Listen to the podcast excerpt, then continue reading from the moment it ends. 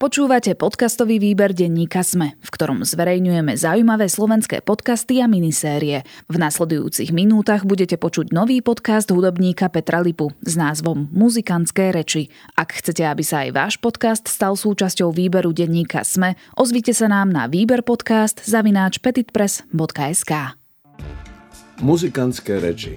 Ja som Peter Lipa a počúvate podcast Slovenskej jazzovej spoločnosti. Moji dnešní hostia mali jednoduchú úlohu. Jednoduchú preto, lebo odpovedali všetci na tie isté otázky a ja som im otázky poslal dopredu. Chcel som zistiť, ako dopadla kríza na muzikantov v jednotlivých krajinách. Tak som zohnal takúto medzinárodnú zostavu.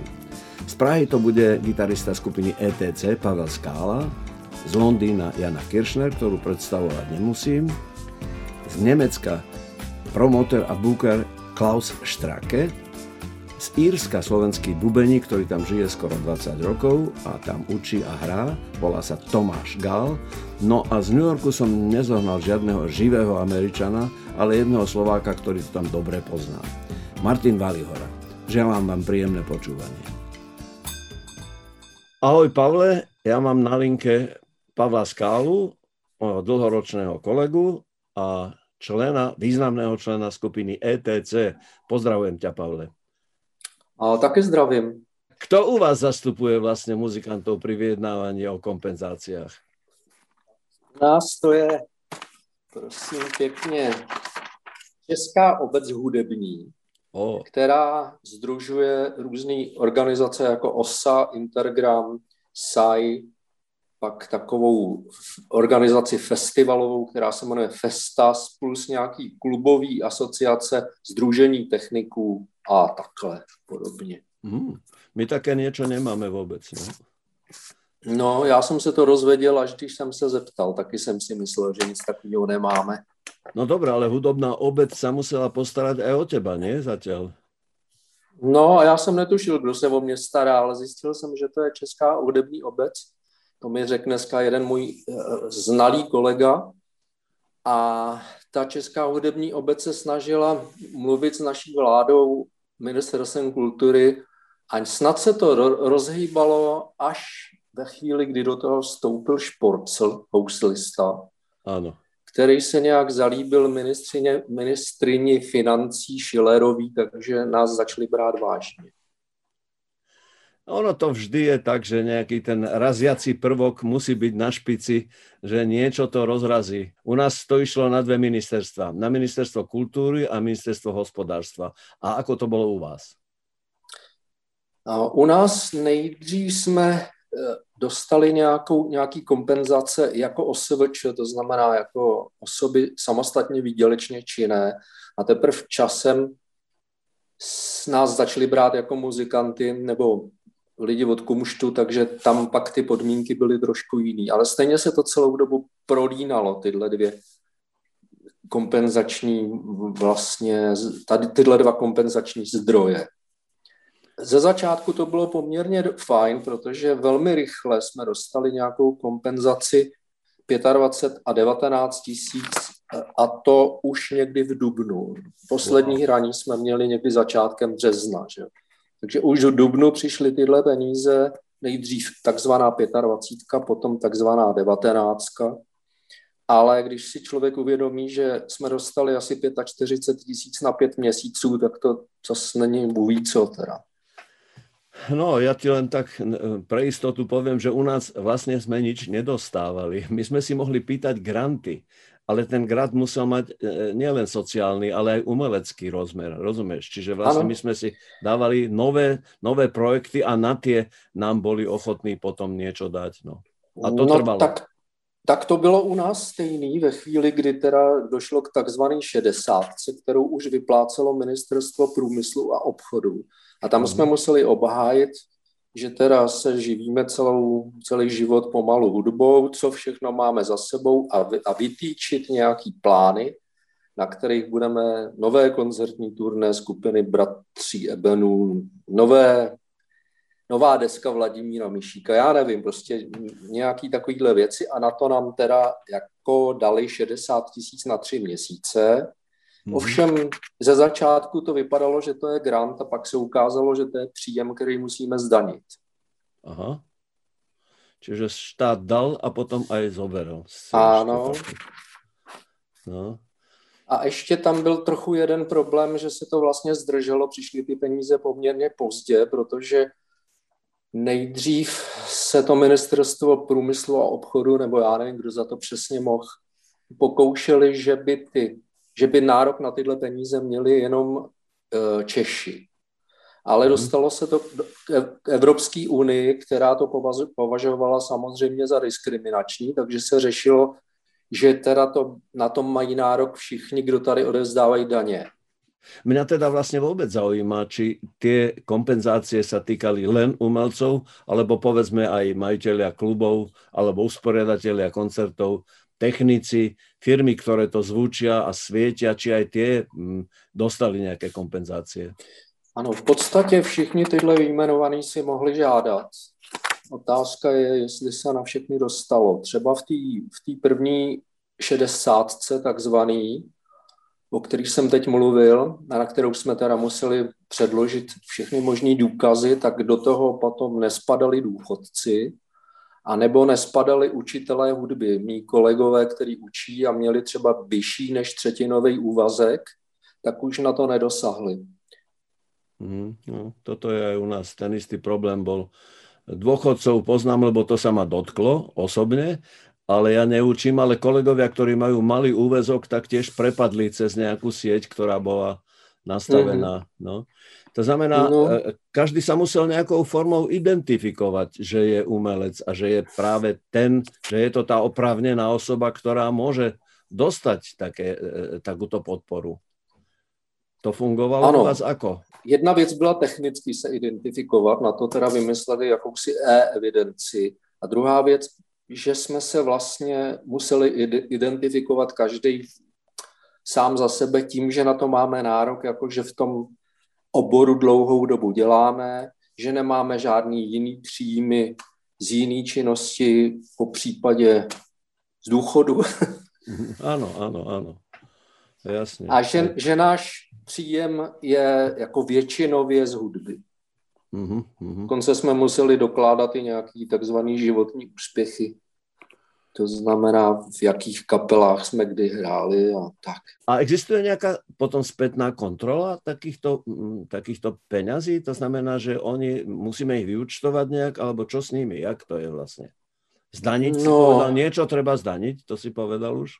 Ano, ty dvě šedesátky, to znamená dvakrát 60 tisíc jsme dostali od toho ministerstva průmyslu obchodu. Po druhý ta 60 přišla někdy v dubnu letošního roku a to už teda zahrnovalo důchodce a zahrnovalo to i ty učitele hudby.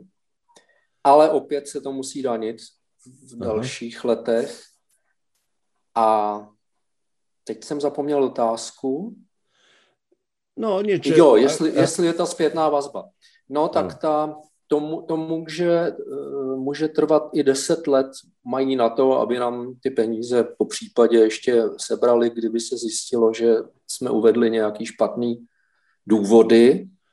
A taky v těch vyhlášeních, když byl ten nejtvrdší lockdown, ten, kdy jsme neměli, nesměli opustit okres, tak nám bylo řečeno nejenom teda muzikantům, ale všem, kteří žádali o kompenzace, že pokud budeme zlobit a nachytají nás v nějakým cizím okrese, takže ztratíme nárok na kompenzace. Áno, bez ohľadu na to, čo tam v tom druhom okrese budete robiť. Či tam tak. pôjdete na dovolenku, alebo... alebo Ale netý, netýká se to jenom těchto těch kompenzací. Včera nebo zrovna dneska mi říkal kamarád, že žádal celý minulý rok o ty peníze, když má děti doma, ano, když nemůžou ano. do školy, já nevím, jak se to jmenuje teď. A vlastně za celý loňský rok ty peníze pravidelně měsíčně dostával, ale vždycky si musel znovu, znovu žádat. Ano. A když si o ty peníze požádal v lednu, tak mu řekli, že na ně nemá nárok. Hmm. Tak jim volal, a ptal se, jak je možný, že na ně měl nárok celý minulý rok a ten, tento rok už ne. A oni řekli, že vlastně neměl nárok ani ten minulý rok a tím vrátí 70 tisíc. který samozřejmě už nemá. Hej, to je dosť komplikovaný prípad, ale zrejme tých anomálií v celom tom balíku bude viac. Hej, lebo každý má nejaký ten individuálny existenčný program a ten sa podľa niečoho riadi. A ten program nemusí zapadať presne do schémy, ktorú oni vymysleli, takže tí ľudia prepadávali cez tú sieť ďalej a ďalej a ďalej a nedostali, mnohí ešte do dnešného dňa ani jeden hardware nedostali. No, aj takéto sú. Pro mnoho mých kolegů to bylo tak složitý zjistit, na jakou kompenzaci máme zrovna v kterým okamžiku právo, že se na to vykašlali a nechtěli vůbec nic. Já jsem, to teda, já jsem to teda řešil tím, že jsem oslovil kamaráda, který se v tom vyzná a ten mi teda pomohl, řekl mi, kdy mám o co žádat a tak. Dobre, Pavle, myslím, že sme teda e, podstatný obsah našej konverzácie zvládli a mám informácie, budem ich porovnávať s ďalšími zahraničnými informáciami a hlavne poučíme sa z nich všetci. To znamená, chceme vedieť, ako to kde funguje, lebo možno sa naučíme, ako by to mohlo fungovať aj u nás, alebo aspoň niečo z toho, ako by u nás mohlo fungovať. Ako reprezentát si obstal, veľmi pekne ti ďakujem ďakujem za rozhovor a teším sa, že sa stretneme v lepších časoch pri nejakej muzikálnejšej príležitosti, lebo toto je také východisko z núdze a ja som si povedal, že niečo skúsim urobiť aj ja pre túto krízu, ktorú zažívame. Tak robím takýto podcast. Tak ďakujem a ďakujem držím pekne, palce. Ďakujem. Ahoj. Ďakujem. Čau, ahoj, ahoj. Janka, ahoj, pozdravujem ťa do ďalekého Londýna, od nás z Bratislavy. Ahoj Petrík. A ja pozdravujem. Želám ti všetko najlepšie. Áno, ty pozdravuješ nielen mňa, ale všetkých potenciálnych poslucháčov nášho podcastu však. Presne tak. Pozdravujem vás všetkých doma. Hej. Na chvíľu budeš teraz pre mňa, nebudeš slávna slovenská speváčka, ale jeden obyčajný anglický hudobník bude z teba teraz chvíľu. OK. Lebo sa budem pýtať na veci, ktoré sa týkajú tej situácie u vás a hlavne toho, ako sa vaša vláda pán Boris Johnson vyrovnal s tým, čo sa muzikantom stalo, lebo mňa zaujímajú osudy tých muzikantov. Tak najprv, ja viem, že v Anglicku sú silné odbory. E, zastupovali odbory muzikantov aj pri týchto vyjednávaniach o kompenzáciách? Zastupovali určite a hneď od začiatku vlastne, keď tá situácia vyzerala, že teda ideme do toho prvého lockdownu ešte minulý rok v marci, tak hneď na začiatku vlastne sa, e, sa ozvali tie odbory a začali vlastne tlačiť na to, aby minister financí e, Ríši Sunak aby proste prijal e, nejaké opatrenia a aby sa naozaj vážne začal zaoberať tou otázkou toho kreatívneho priemyslu a toho vlastne, že čo sa stane v tých následovných mesiacoch. A vlastne aj veľmi rýchlo a dá sa povedať, že flexibilne prijali také nejaké opatrenia, ktoré vlastne pomohli tým muzikantom a nielen muzikantom, ale vlastne všetkým tým ľuďom, ktorí pracujú v tom kreatívnom priemysle, aby prežili uh, následovné mesiace a v podstate už je to teraz vyše, vyše roka. Ale tá schéma stále funguje, tá schéma stále funguje a stále prebieha, je aktívna, takže a, takže to si myslím, že naozaj uh, zachránilo tú reputáciu tej vlády, pretože zbabrali veľmi veľa vecí na začiatku, čo sa týka uh, pandémie, ale musím povedať, že sa naozaj postavili na stranu nielen muzikantov, ale vlastne všetkých tých uh, samozárobkových, sú to self-employed, vlastne áno, ľudí, áno. ktorí spadali do tej pomoci. U nás ich voláme SZČO. Veď to sa pamätáš, ano. ty si bola kedysi SZČO na Slovensku. Áno, ja som bola SZČO, presne tak. Takže potom tý, tým mm-hmm. orgánom, e, na ktorý sa obracali, aj Únia, mm-hmm. aj muzikanti, ďalšie zväzy určite, bolo ministerstvo kultúry u vás? Nie, bolo ministerstvo financí, pretože, Aha. a toto je taká základná vec, čo si myslím, že napríklad u nás bola uh, veľmi nepodchytená na Slovensku, pretože u nás my sme zrazu dá sa povedať, že spadali pod ministerstvo kultúry, ale vlastne tá kultúra u nás ani nevedela, čo presne pod ňu spadá, čo vlastne sme zač a vlastne ani nás nejak nepoznali, takže najprv nás museli dať nejak dokopy, zrátať a zistiť, čo sme zač a kde všade pracujeme, kdežto tu to išlo priamo cez ministerstvo financií a vlastne každý SZČO, ktorý mal riadne vykonaný vykonané daňové priznanie do marca 2020, mal vlastne oprávnenie na to požiadať o túto pomoc. A tá pomoc e, prišla naozaj veľmi, ako bola to slušná pomoc. Dá sa povedať, že aj v meste, ktoré Londýn, sa dalo z toho slušne vyžiť počas tých mesiacov. Týkalo sa to teda všetkých ľudí, ktorí v tomto komplexnom kreatívnom priemysle pracujú, hej, že teda nie, nie len muzikantov, lebo hmm. mňa zaujíma to, že ako sa musel ten človek preukázať, to, že on je ten, ktorý je mhm. postihnutý. Hmm. Stačí to ID, že je SZČO, povedzme, a to stačilo na to, aby hmm. dostal nejakú pravidelnú dávku, alebo ako to bolo? Mm-hmm, presne tak. Bolo to vlastne Social Insurance Number, ktoré je vlastne, vlastne to, to vaše číslo, ktoré má každý vlastne SZČO.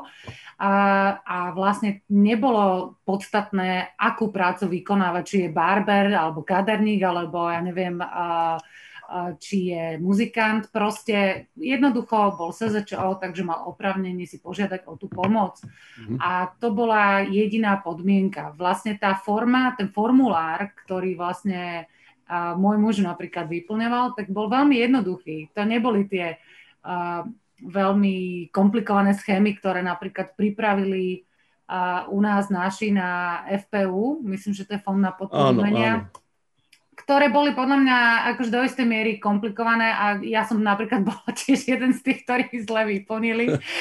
takže, takže bolo to veľmi jednoduché, áno, ale určite to nebolo všetko, pretože potom prišla pomoc, ktorá e, o ktorú poprosili vlastne majiteľia klubov, majiteľ, teda riaditeľia múzeí, divadiel, prevádzkári, vlastne všetci tí, ktorí tom SZČO neboli podchytení, teda inštitúcie a tie dostali ešte extra pomoc vo výške, myslím, že 1,57 miliardy libier. Áno. Takže to bolo ešte na, navrh.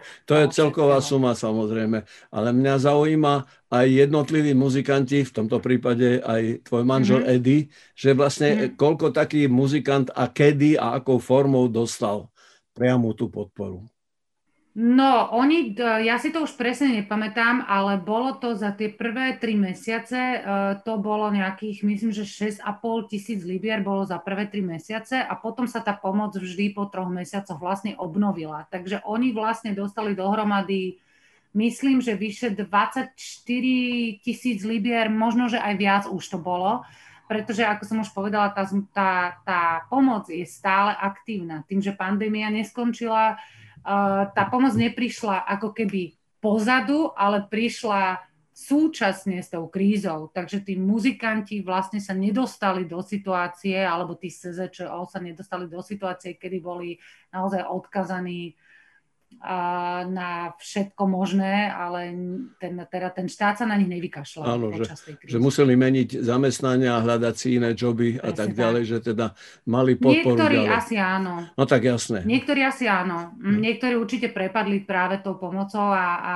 myslím si, že bolo veľmi veľa muzikantov, ktorí napríklad boli zazmluvnení v divadlách alebo napríklad e, aj tu v Londýne, ktorí hrali v companies, ktorí hrali v orchestri, a, a tak ďalej, tak myslím si, že niektorí z nich prepadli práve tou pomocou. Takže nie, určite to nebolo ideálne, ale bolo to uh, vyhovujúce pre tú dá sa povedať, väčšinu tých ľudí, ktorí boli zasiahnutí. Hej, no tak tam sa o nich mohli starať samozrejme aj zamestnávateľia, že v orchestri sa mm-hmm. ten orchester staral o tých svojich ľudí, že Presne tak. tam to bola táto možnosť.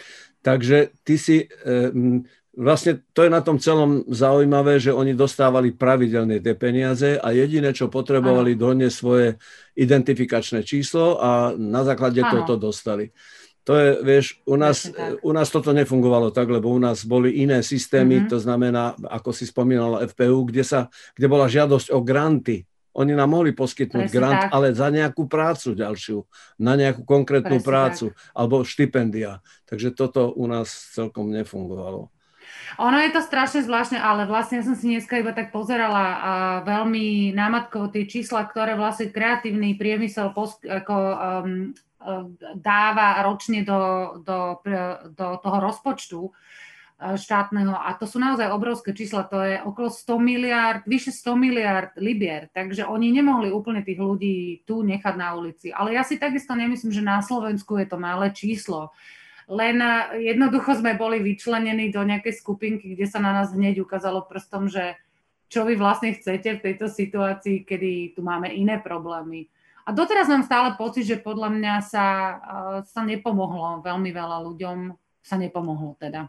Existuje nejaká spätná kontrola potom tých peňazí, že ako to človek použil, že mohol zažiadať a či je úplne jedno, čo s tými peniazmi ten človek urobí, to už je potom, nikto to nekontroluje? Je to úplne, nie, nikto to nekontroluje. Tu to bolo naozaj vyložené uh, určené na to, aby tí ľudia jednoducho boli schopní ďalej žiť a prežiť a vlastne nejakým spôsobom dôstojne vlastne žiť ten život počas tej pandémie. A takže ministerstvo kultúry vlastne s tým celým nič nemalo vôbec? Ministerstvo kultúry si myslím, že skôr zastrešovalo potom tú pomoc pre jednotlivé, napríklad nezávislé kluby, pre múzea, pre pamiatky, uh-huh. pre galérie a tak ďalej. To bola proste tá pomoc, ktorá prišla, to bola tie, tá čiastka 1,57 miliardy libier, ktorú vlastne ale to takisto išlo cez ministerstvo financí, akurát myslím si, že tá distribúcia bola potom cez kultúru. Veď aj u nás bola jedna schéma, práve tie firmy a aj, aj tie SROčky, tie išli mm-hmm. cez ministerstvo hospodárstva, len jednotliví ano. umelci boli odkázaní buď na Fond pre podporu kultúry, alebo teraz mm-hmm. najnovšie na ministerstve kultúry. Teraz sa niečo zriadilo. Keď hovorím teraz, tak je to možno pred mesiacom, čiže mm-hmm. to mhm. celkom u nás nefunguje. No tak, tak. tak môžeš byť rada, že si v Anglicku, lebo tam sa máte lepšie ako my. No, no je to také zvláštne. Ja som vlastne, musím povedať, že počas tých prvých dvoch, troch mesiacov som zažila také, také sklamanie z toho, z toho systému, ktorý vlastne začal fungovať na Slovensku. Hlavne teda taký ten verbálny, a verbálny abuse, takéto, čo nastalo na tých sociálnych sieťach a takéto, že presne to ukazovanie prstom, to, mi, to ma strašne zranilo a myslím si, že, e, že to bolo také rozčarovanie z toho, že vlastne nevedeli úplne ako nás zaradiť a nikto sa k nám ako keby tak nejak neobrátil a nepovedal, viete čo, vieme o vás, chceme vám pomôcť, počkajte chvíľu. Bolo to také, také strašne smutné, to bolo. Janka, myslím, že sme prebrali to podstatné, čo sme chceli prebrať. Takže ja ti ďakujem za tento rozhovor a zaradím ho medzi ďalšie rozhovory a už potom nech si potenciálni diváci alebo poslucháči, v tomto prípade len poslucháči, vyberú, že v ktorej krajine sa oplatilo e, stráviť čas covidu, ale čo bude ďalej, to ešte nevieme. Takže ďakujem ti za rozhovor v tejto chvíli. Ďakujem aj ja. Ja by som ešte chcela povedať, že podľa mňa najdôležitejšie na tom celom je pre ten kreatívny priemysel, aby fungoval aj aj uh, napriek tomu, že tá situácia nie je, nie je dobrá, aby proste ľudia ďalej tvorili a neprestali tvoriť. Klaus, pozdravujem ťa tam ďaleko do Berlína. Dobrý deň z Berlína.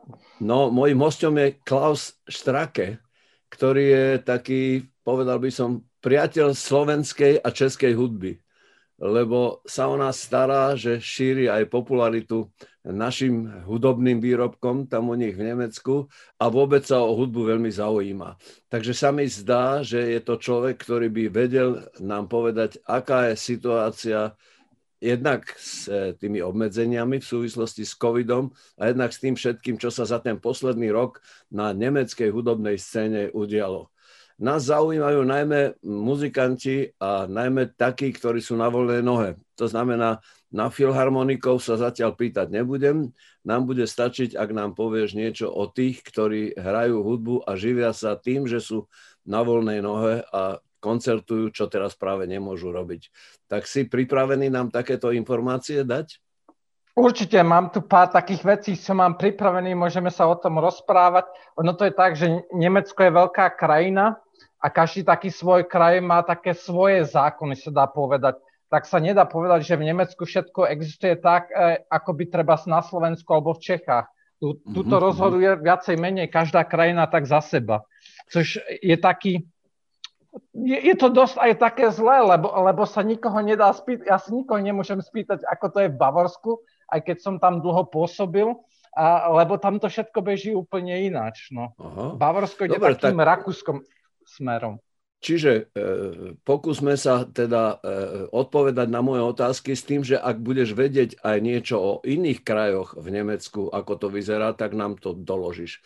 Ale zrejme, keďže ty máš sídlo v Berlíne, tak asi berlínsku situáciu poznáš najlepšie. Ur, určite Berlín aj Bavorsko, tieto e, dve a Baden-Württemberg tam dole na Štutkarte, lebo tam mám kolegu, tam sa vyznám akoby najlepšie. Berlín, Bavorsko a ten Baden-Württemberg. Výborne, tak to bude stačiť. Čiže kto zastupuje hudobníkov pri vyjednávaní o kompenzáciách? Ta, tak to je v Berlíne to je urobené tak, že to robí Landesverband Berlin, to ako kraj Berlín. Ehm, my tu máme takých uh, troch dosť uh, silných partnerov. To je raz za jazz, potom populárna hudba dokopy a ešte uh, rokový, ako Rockverband, čo sa starajú najviacej o rokové kapely. Uh, ako títo zastupujú najviacej, ale máme takú nadnárodnú, kde sme sa spojili. Uh, bol som jeden z prvých ľudí, čo um, do toho išli. A keď sa musím priznať, že uh, tú celú iniciatívu neurobili hudobníci, čo hrajú na normálne instrumenty, ale boli to DJ-ové a agentúry DJ-ské, elektronické. A to sa nazýva Alarmstufe Rot, taký poplachový stupeň, červená, ako keď ano. to preložím. Takže to sú také iniciatívy. A to predtým existovalo tieto iniciatívy už pred koronou, alebo to vzniklo práve kvôli korone? Tak Alarmstufe Rod vznikla kvôli korone, tí všetky ostatné, aj ABMI, ako Arbeiter Bayerische Musike iniciatívy, to je speciálne v Bavorsku. Tam som tiež pôsobil 80. až 90. roky dosť dlho, kvôli tomu tam mám to prepojenie. E, my sme sa tam vždy starali o takých akoby ešte neznámych hudobníkov alebo o mladých, aby sa v celom kraji v Bavorsku presadili. A musím sa priznať, že Bavorsko má teraz v tejto dobe, čo je korona, najviacej vymakané, nielen pre hudobníkov, ale aj pre ľudí, čo robí v hudobnom eh, priemysle, a hlavne pre bukerov, aj eh, pre ľudí, čo dajme tomu zvukárov, tu v Berlíne alebo v iných eh, častiach Nemecka to nie je tak dobré ako v Bavorsku. Ja mm-hmm. len chcem vedieť, či ty, tie bunty, ktoré si ty spomínal, tie, tie spolky, či to sú štátne organizácie, alebo či to sú súkromné organizácie? Väč, väčšinou ako Deutsche Rockmusikerverband to začalo tak, že oni začali akoby na voľnej nohe, potom oni založili akoby mm, ne, neviem teraz rýchlo povedať to slovo slovenským, akoby Verein, uh, je to ano, nemecké slovo? Spoločenstvo. Združenie. Spoločenstvo, Áno, spoločenstvo. Združenie. Áno. A uh, niektoré ako Deutsche Rockmusikerverband alebo aj ABMI, oni dostávajú podporu kraja, ale mm. Štufero doteraz nie a asi to ani nikdy nebude, lebo uh, tam všetci nevychádzajú tak dobre vlastne si mi aj odpovedal na to, že kto poskytuje kompenzácie. Keď sú na to špeciálni úradníci, tak potom oni to aj poskytujú, tie e, kompenzácie, nie? Áno, oni to aj poskytujú, oni aj pomáhajú. E, ako, ja dostávam pod, pomoc od IHK, lebo som tiež na voľnej nohe. IHK ano. sa stará dokopy o všetkých e, ľudí, čo majú nejakú firmu pani bola veľmi zaskočená. V piatok som zase s ňou hovoril, lebo ja som dostal minulý rok v marcu jednu podporu a od tej doby uh, ma odsúvajú uh, ako z jednej veci do druhej veci, le, lebo ako som na tej voľnej nohe, tak som 20 až 30% môjho biznisu sa akoby robí v Nemecku, 70% ako si spomínal, buď to kapely z cudziny alebo uh, kapely do cudziny, čo ponúkam, aj rádi, aj tieto veci a nikto ma nechce tu v Nemecku platiť, takže ma posúvajú, uh, dá sa povedať, z jednej škatulky do druhej. Hej, tak to je v každom prípade ne- nepríjemné, no ale dúfame, že sa s tým nejak poradíš. Mňa e, zaujíma jedna vec. Vieš, u nás, e, ja to hodnotím podľa našej situácie. Keď to začalo, tak nikto netušil, že e, tá pandémia a všetky tie opatrenia, že sa môžu dotknúť aj muzikantov. O nás sa nevedelo. Čiže práve vďaka tomu vznikli nejaké nové zo skupenia, únia vznikla, asociácia, ktoré sa začali zaujímať o naše osudy muzikantské a začali žiadať od autorít, od, od ministerstiev, začali žiadať aj pre nás nejakú podporu. A ako, jak už som hovoril zo začiatku, tak uh, štát pomohol hneď v marcu minulého roku, to išlo veľmi rýchlo a potom vzniklo uh-huh. niekedy v apríli, maji to um, združenie Alarm Stufe Rod, ten poplachový stupeň. Oni boli naozaj tí prví, a sa musím priznať, tí DJové, tí elektronici, e, ktorí boli zvyknutí v, e, v diskotékach a čo ja viem, čo všetko robiť a zrazu nemali nič. Oni boli tí prví, čo išli ako viacej menej na ulicu a sa, začali sa o to starať. To je veľmi sympatické. Čiže podľa teba vlastne e, tá pomoc sa dotkla všetkých ľudí, ľudí, nielen umelcov, ale aj klubov, aj usporiadateľov, aj technikov, aj búkerov, ako spomínaš, aj takisto aj agentúr, ktoré zabezpečujú to technické zázemie pri koncertoch, hej, že robia zvuk, svetlo a ďalšie pomocné práce. Je to tak? Mm, dá sa povedať tak, že sú zase rozdiely, e, ktorí dostávajú naj, najväčšie pomocu tí, E, tí promotery, čo robia vlastné koncerty, bookery bohužiaľ nie, lebo u, e, u bookerov, e, jak už som ho, aj hovoril, tam je taký problém, že nás bookerov nevidia, nevidia akoby dôležitých. Hudobníkov áno, ale jak som hovoril, v každom kraji to je iné.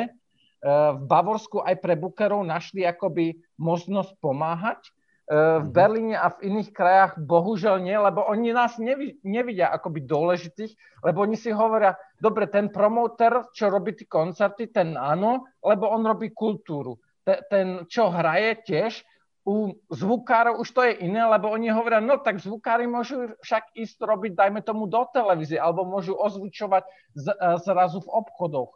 Ta, tak mm, oni už si našli aj robotu, uh, aj tí, čo svetelní technici, to majú tiež také podobné, ako dostávajú v Bavorsku, dostávajú pomalu všetci podporu, ale v tých iných krajach to, dajme tomu tak, že tí promoteri, čo robia vlastné koncerty, dostávajú, hudobníci niektorí tiež, ale nie každý ako dobre. Súčasť toho celého problému je samozrejme to, že tí muzikanti nakoniec predsa len dostali nejaké peniaze. Takže skúsme zosumarizovať, čo si sa dozvedel a čo poznáš z vlastnej praxe kto a v akých časoch dostal koľko peňazí, teda konkrétnu podporu. To, to, to je tak, že to tu uh, trošku uh, dlhšie trvalo, nešlo to tak rýchlo, ale dá sa povedať, že hudobníci dostali vo väčšinách krajách, hlavne uh, v Berlíne, dostali aj v Bavorsku tisíc eur také základné zabezpečenie hudobníci.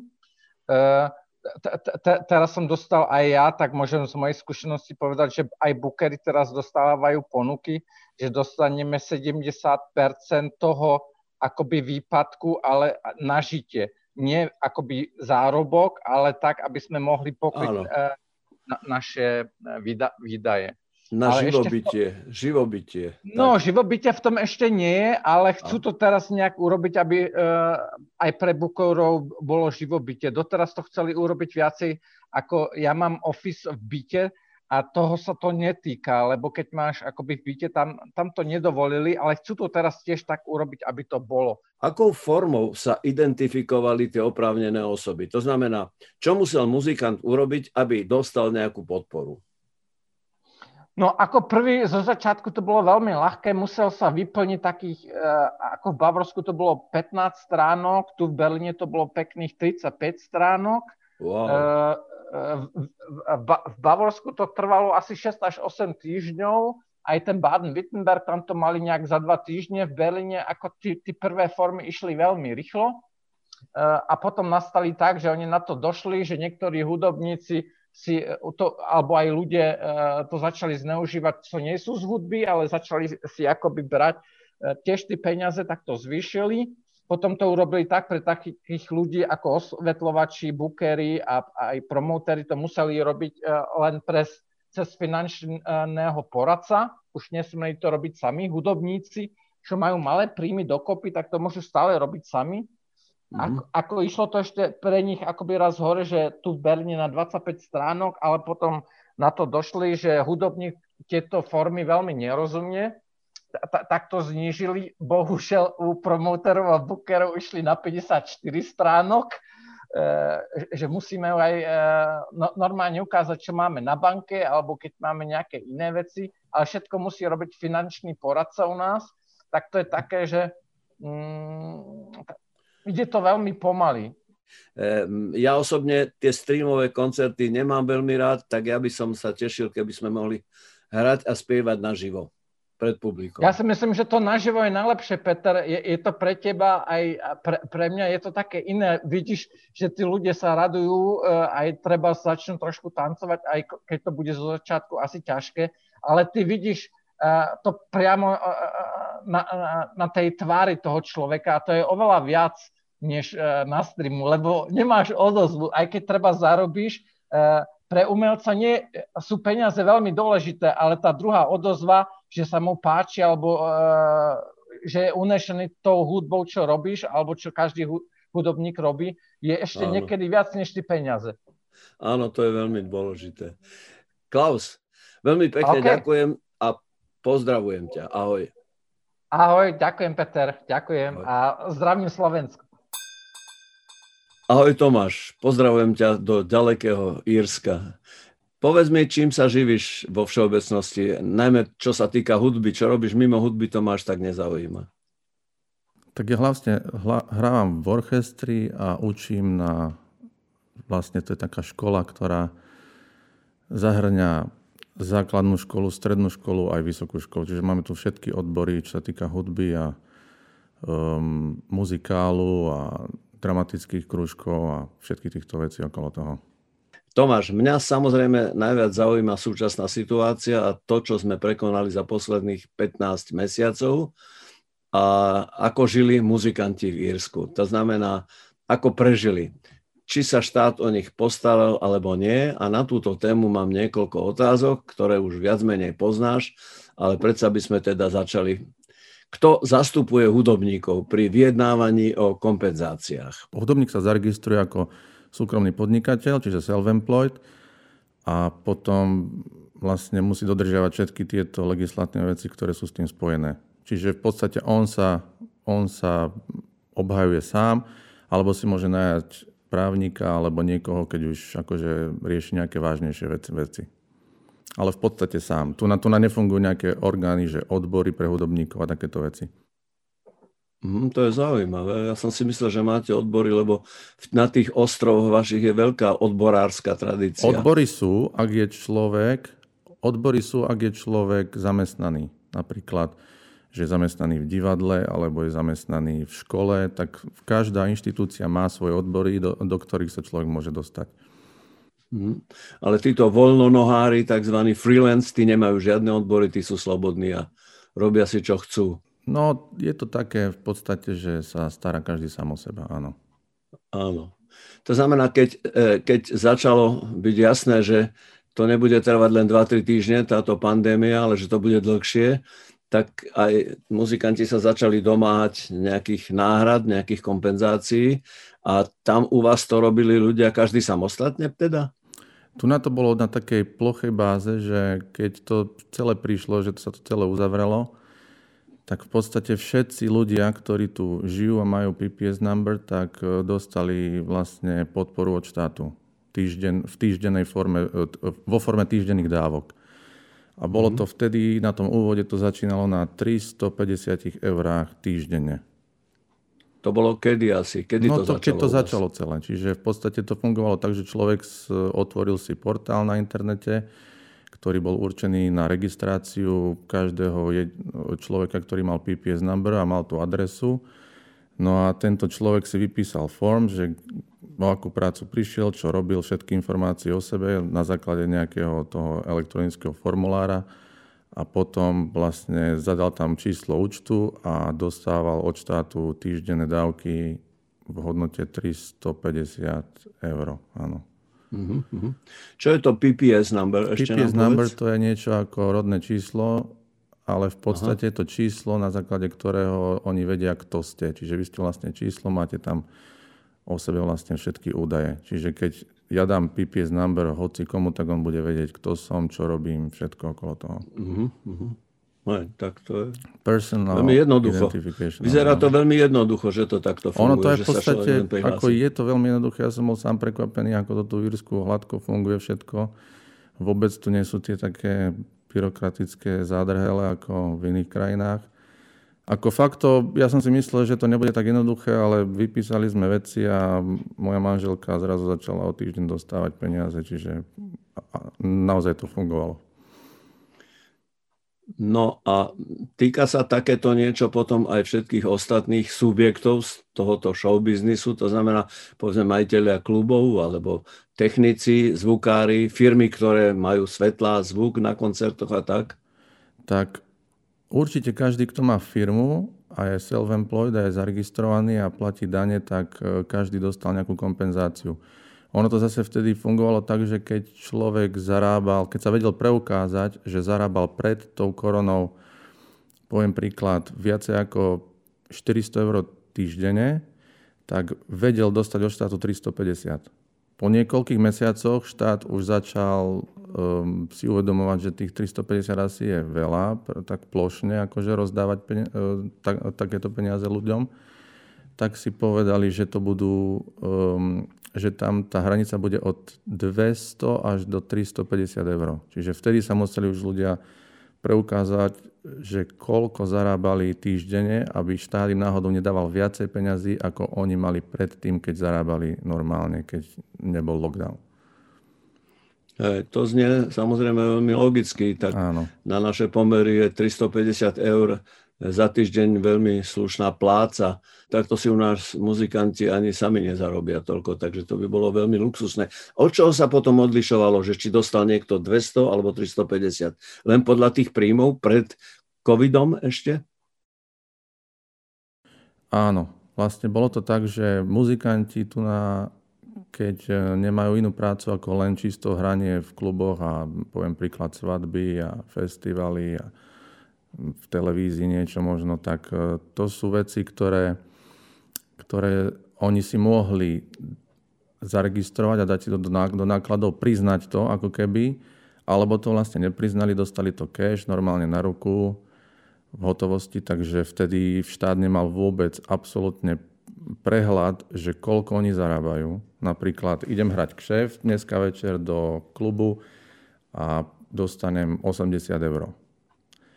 Ale mám možnosť tých 80 eur ich podpísať akože na, na doket a potom z tých 80 eur budem musieť na konci roka odviesť dane ako normálny živnostník a budem musieť si urobiť daňové priznanie, priznať všetky dokety, čo som podpísal v, klub, v kluboch a vtedy už budem registrovaný s týmito kšeftami a štát bude vedieť, že koľko som vlastne mesačne zarábal, týždenne zarábal Čiže oni budú mať prehľad, čiže budem môcť preukázať, že som zarábal napríklad viacej ako 300 eur, tým pádom budem dostávať podporu v čase lockdownu okolo 300 eur. Ale keď to nepriznám, keď budem, keď budem ročne priznávať len minimum, aby som nemusel platiť dane, no tak potom logi, logicky mi to nevidie na takú sumu a dostanem už len to minimum, ktoré vlastne je v zákone, že to by sme mali dostať. Hovorím, že to znie veľmi logicky a strašne jednoducho. Vieš, u nás to trošku celkom ináč vyzeralo. Mm, u nás žiadna automatická alebo samozrejmá podpora ľudí, ktorí nielen v tomto biznise, ale v každom biznise robia, neprišla len tak. Akože to dokazovanie a to vybavovanie a ten tlak bol trošku taký komplikovanejší, ale nakoniec sa podarilo niečo urobiť a to niečo často malo charakter nejakých grantov, vieš, takže to nešlo len o čistú sociálnu pomoc, ale išlo o niečo, že si si podal na Fond pre podporu umenia grant, že chceš natočiť nové CD a vtedy ti dali na ten grant peniaze. Rozumiem. My, u nás je to presne takto isto. Je tu, je, tu, je tu niečo podobné ako Fond umenia, to je na Slovensku, tak sa to volá? Som, je to správne? U nás je to vlastne, u nás vlastne ako keby Každé mesto má svoj city council, to je niečo ako radnica, alebo ako to mám nazvať, mestský úrad. Mestský úrad, áno, po slovensky. Takže na mestskom úrade je nejaká art, e, nejaká skupina ľudí, ktorá sa zaoberá umením a podporou umelcov a tam si človek môže tiež posielať nejaké, v, ča, v, ča, v čase ohlásenia si môže posielať projekty, ktoré potom buď to schvália alebo neschvália a potom dostanú patričnú dotáciu, ktorý tí umelci žiadajú, tak potom sa vlastne City Council k tomu vyjadrí, že koľko môžu z toho dostať a či je to vhodná akcia. Podob, podobné veci ako CDčka, festivaly, koncerty, všelijaké rozhovory. Čiže toto funguje, ale toto je úplne mimo toho, čo ja rozprávam o tom, že čo sa štát stará o tých ľudí. Čiže toto je skôr také extra k tomu, áno. Hej, to prvé je čistá sociálna pomoc a to druhé má už aj iné, iné atribúty. No dobre, existuje nejaká spätná kontrola použitia kompenzácií, čiže keď to má sociálny charakter, tak ty si s tými peniazmi môžeš robiť, čo chceš. Samozrejme. A nikto nie, to nekontroluje. Nie, nie. To, je, potom. to je čisto sociálna podpora. Človek dostane peniaze a môže si s nimi robiť, čo, čo chce. Mm-hmm. Tých 250 až 300 eur, to funguje do dnešného dňa stále u vás. Funguje ešte, do dnešného dňa a ešte to bude fungovať, mm, mám pocit, že 3 týždne ešte. A potom sa to už zastaví kompletne a bude to znova, znova akože fungovať, ako to fungovalo predtým. Ale s tým, že vyzerá to tak, že hudobníci ešte nebudú môcť hrať, lebo nebude, nebude povolené napríklad hrať v nightcluboch a v takýchto um, inštitút, no proste priestoroch, kde sa stretáva veľký počet ľudí. To bude stále zastavené. Neviem, ako to bude s festivalami, koncerty, všetko sa vlastne ťahá do, do tej online sféry. Takže už to bude zase tak fungovať, že tí ľudia budú musieť byť zase registrovaní a budú musieť preukazovať, že, ma, že potrebujú tie peniaze. Čiže budú sa musieť zaregistrovať. Ten problém poznáme aj u nás, lebo muzikanti eh, majú, eh, plnia si svoje daňové povinnosti na rôznej úrovni. Takto to môžeme uzavrieť. Tomáš, ďakujem ti veľmi pekne za rozhovor, pozdravujem ťa a teším sa, že sa stretneme možno u vás a možno u nás, ale niekde sa stretneme. Ak sa to nepodarí, tak na pol cesty niekde. Ahoj. Ďakujem pekne. Čau. Ahoj. Ahoj. Martinko, pozdravujem ťa až tam ďaleko do toho veľkého jablka a želám ti príjemné zážitky, lebo ja verím, že ich tam zažiješ. Ďakujem veľmi pekne za pozvanie. Ďakujem. Mojím hostom je Martin Valihora, ktorého všetci dobre poznáte a ktorý je bubeník a ja dúfam, že je taký istý slávny v New Yorku ako u nás doma na Slovensku. Je to tak, Martin? Uh, poznám mnoho hudobníkov, uh, mnoho poznám mňa, ale o sláve by som si dovolil hovoriť pri iných ľuďoch. Dobre, ďakujem za skromnosť. Ideme na moje otázky. Ja sa v podstate pýtam každého to isté tak e, tento by sme mali zistiť vlastne, kto e, v Spojených štátoch alebo priamo v New Yorku zastupuje hudobníkov pri vyjednávaní o nejakých kompenzáciách. Hovoril som, uh, hovoril som v podstate s dvoma pánmi. Jeden je hudobník a majiteľ klubu hudobného New Blue a druhý uh, je uh, Ron Afif, profesionálny gitarista, ktorý jednoducho je instrumentalista a žije z toho, čo zahrá a kde zahrá.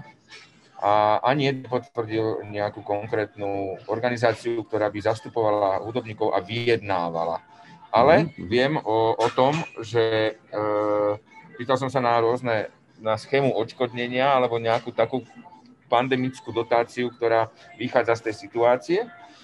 A, a v podstate nie je to smerované priamo k hudobníkom, ale je to smerované uh, unemployment, proste nezamestnanecká podpora, hej. Aha. Takže uh, táto nezamestnanecká podpora vychádza z, uh, zaoberá sa s ňou organizácia, ktorá, teda celá, tento program sa volá Pan, Pandemic Unemployment Assistance, alebo, alebo PAID, uh, AID, Pandemic Jasne. Unemployment Aid, a uh, v podstate je to uh, vec, ktorá prislúcha governmentu, a uh, sú to proste kompenzácie vychádzajúce z rôznych období. Hej, napríklad uh, v období od mája do júla 2020 to bolo uh, 600 dolárov týždenne. Uh, teraz je to v tomto období od marca do maja je to 300 uh, dolárov týždenne a vychádza to z toho, že jednoducho pre tých, ktorí nemôžu vykonávať svoju prácu na základe kvôli pandémii.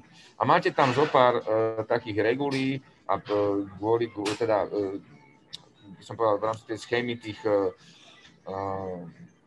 pravidiel, pravidiel, ktoré, ktoré uh, vás oprávňujú na to, túto nezamestnaneckú podporu čerpať a sú to rôzne, napríklad ne, nemôžete pracovať, nemôžete vykazovať činnosť, nemôžete robiť z domu online a tak ďalej a tak ďalej. Áno. Takže naozaj sa tam nájdú všetky profesie, ktoré nemôžu, sú kvôli naozaj zastavené ich činnosť kvôli, kvôli covidu. Áno, čiže to je celé trochu ináč postavené. Tam jednoducho umelci, a teda konkrétne v našom prípade hudobníci, nemajú nejaký špeciálny status a program alebo nejaký grantový systém, kde by mohli zažiadať o podporu, ale sú zaradení medzi ostatných nezamestnaných. Tak je to však? Presne tak, presne tak, no. tak toto je. A akurát je tam ešte jedna vec, že uh, pokiaľ ste, toto je pre tých, ktorí sú freelance hudobníci, dajme, hovorím ano, o hudobníkoch, áno. Tí nás ale, zaujímajú najviac, no. Presne, ale potom je aj kategória hudobníkov, ktorí boli zamestnaní, ktorí spadajú pod uh, nejakú zamestnaneckú uh, uh, štruktúru toho zamestnávateľa, ktorý buď, že hrám v nejakom hoteli a mám tam pravidelný, pravidelný gig trikrát do týždňa, ktorý, a oni mi platia všetky sociálky a tak ďalej. Jednoducho som zamestnaný hudobník, môže to byť na Broadway, v orchestri a tak ďalej.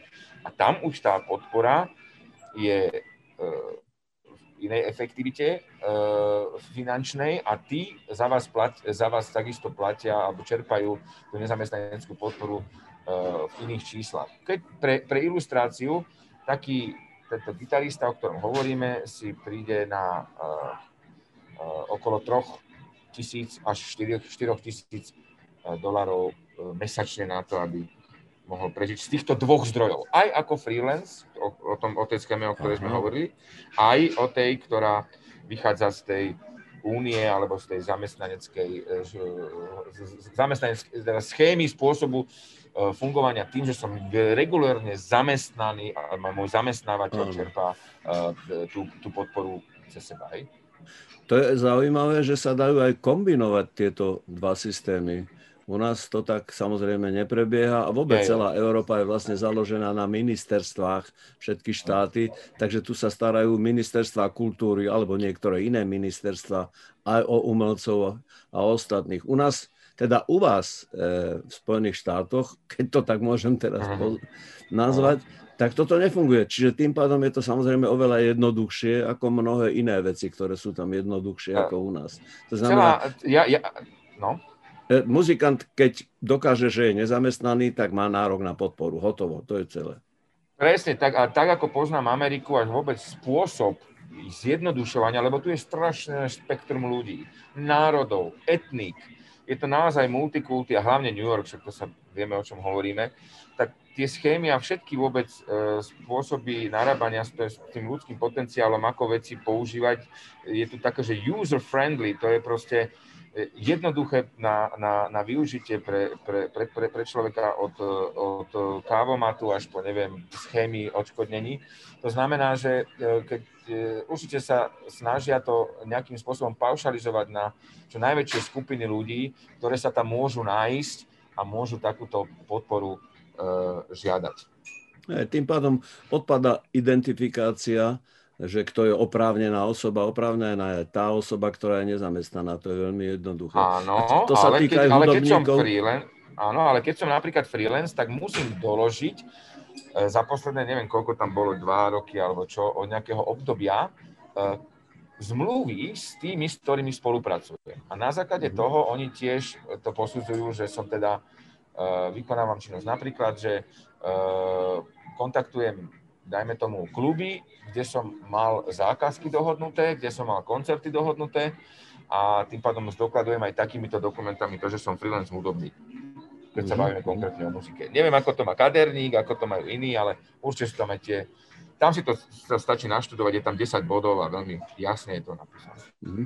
A to sa týka samozrejme nielen umelcov, ale aj povedzme majiteľov klubov, usporiadateľov, technikov a také firmy, ktoré sa zaoberajú zvukom a svetlom, hej, ktoré nám pomáhajú pri tých koncertoch. To sa zrejme týka všetkých. E, e, freelance áno, ale čo sa týka venues a klubov, na to je iný program, ktorý sa volá uh, ktorý sa volá SVOG, v angličtine to znamená Shuttered Venue Operators Grant, je to grant pre uh, uh, sály, venues, proste, ktoré, špecifický program, ktoré museli byť uh, zavreté z toho dôvodu z pandemických opatrení. Že by vykonávali tú činnosť za normálnych okolností, ale nemohli, lebo kvôli pandémii.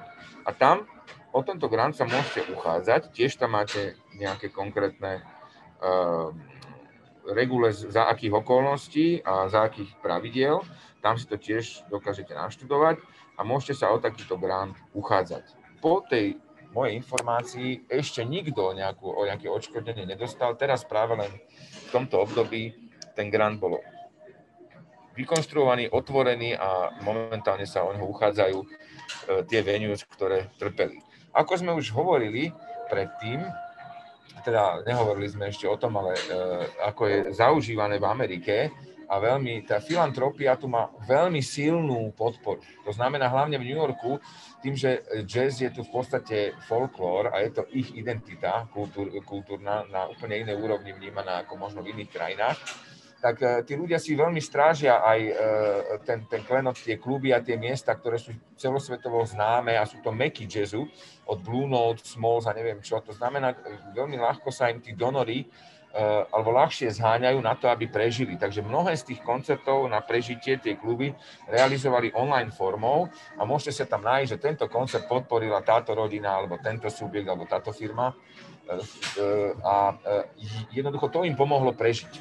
Fantastické, tak ti želám ešte veľa muzikantských zážitkov, kým si tam a samozrejme, že teším sa na stretnutie tu doma a ďakujem ti za tento milý rozhovor, Martin. Všetko dobré, pozdravujem vás.